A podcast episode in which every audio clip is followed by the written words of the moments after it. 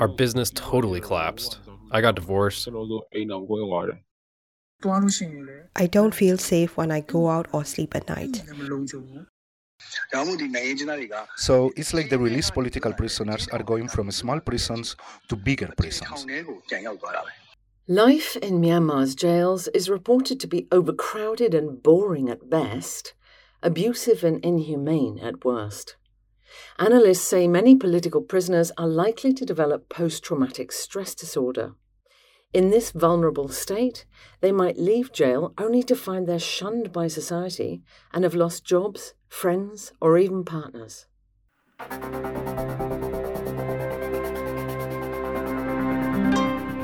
Hello and welcome to Doh Athan, a weekly podcast that brings you human rights stories from Myanmar. It's brought to you by Fondation Hirondelle. This episode is produced by Frontier Myanmar journalists. Names may have been changed to protect contributors.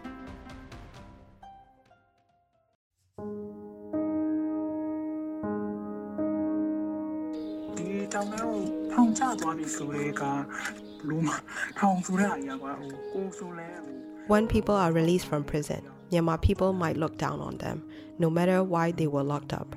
I'm also a former inmate. I lost my job and got into many difficulties. I also lost my friends because of prison. I lost contact with them. At times like these, you really start to see who has similar values and who is there for you. Ma Shui Yi used to be a teacher at a private school, and her husband was a civil servant. When the military staged a coup in February 2021, they both posted their opposition on social media. Some months later, they were arrested and sentenced under the new 505A section of the Penal Code for allegedly spreading false news.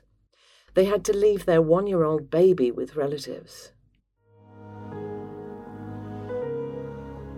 Ma Shui Yi was given an early release after 18 months, but the experience has turned her life upside down. The managers at her private school were concerned that rehiring her might bring unwanted attention from the authorities. Ma loved teaching and had never thought of doing anything else. But now she's having to sell goods at a street stall just to make some income. And she has no one to talk to about her problems.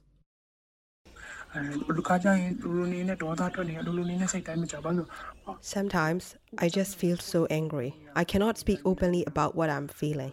I have no one to talk or discuss this with. My so called friends find it difficult to communicate with me. They don't want to contact me. So I'm having to solve all the problems by myself and I'm full of frustration. Dr. Aaron provides psychosocial support and counselling to war refugees, IDPs, political prisoners, and revolutionaries.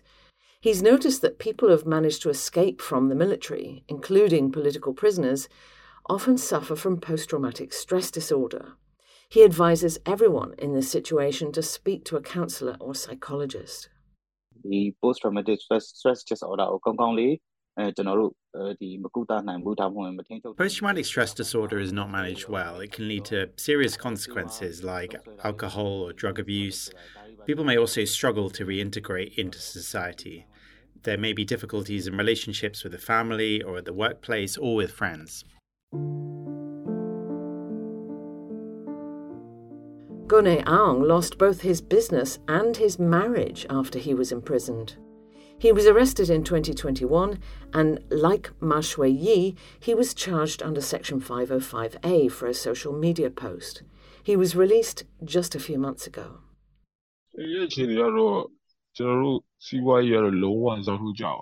Our business totally collapsed. I got divorced. My wife is a civil servant. When I was released, she asked for a divorce, saying that living with me would put her job at risk, as I was a former political prisoner. I had no choice but to agree to it. My marriage fell apart. Thanks to the recommendation of a friend, he got a job in the telecommunications sector. He's determined to rebuild his life, but he's angry about what he's lost simply for speaking out. We're not guilty, even though we protested. He staged an unfair coup, and we just demanded our rights. We are not the ones who are really guilty.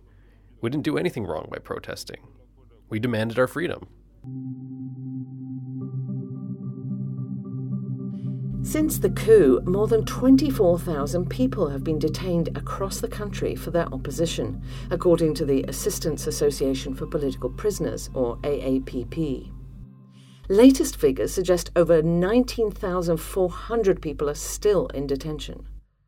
Gotu Wai is the founder of Eat My Heart, an organisation dedicated to sending care packages to political prisoners and providing support for the well-being and healthcare of their families.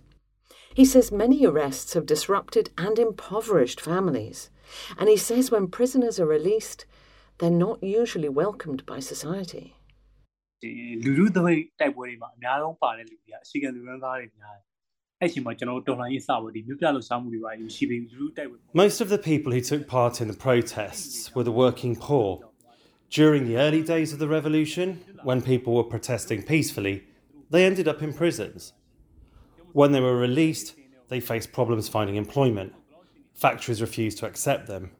It's like they're blacklisted. As a result, many of them have had to become street vendors or casual labourers. That's terrible. The AAPP says the current regime is like past military dictators in the way it treats political prisoners. A spokesperson for AAPP says that means released prisoners still live in fear and they find it extremely difficult to reintegrate into society.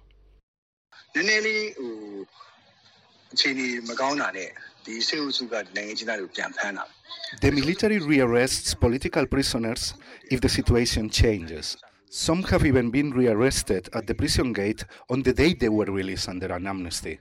So it's like the released political prisoners are going from small prisons to bigger prisons. The situation doesn't allow them to get on their feet again. He may be free from prison, but Gone Aung says he feels restricted since his release. For example, if he wants to go downtown, he doesn't dare go through police checkpoints. He just turns round. And he doesn't feel safe in his own home.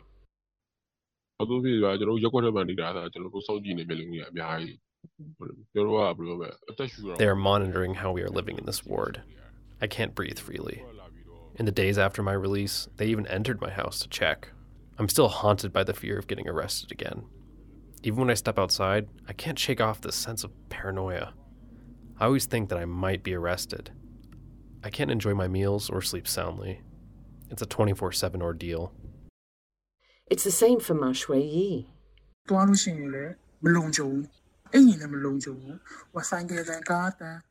I don't feel safe when I go out or sleep at night. Even when I hear a motorbike or a car passing by my apartment, I feel paranoid. I can't help but wonder if they're coming to arrest me again or if they're monitoring my activities. I'm not at ease even when I'm using the internet on my phone. Ma Shui even moved to a new area because she didn't know if she could trust her neighbors. But she's still anxious. She also says that her purpose in life was destroyed after she was imprisoned because she can no longer teach. But she says, despite all this, she doesn't have regrets. I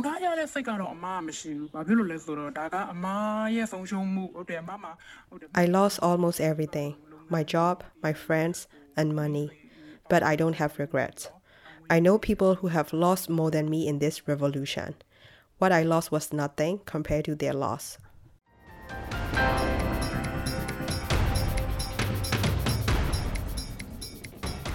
Thanks for listening to this edition of Doh Athan. We would welcome your feedback on social media.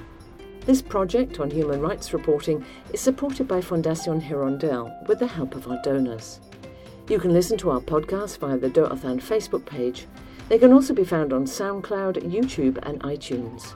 You can also listen every Saturday night from 9 to 10 pm and Sunday morning from 6 to 7 am on Voice of America Radio. Please tune in again next week.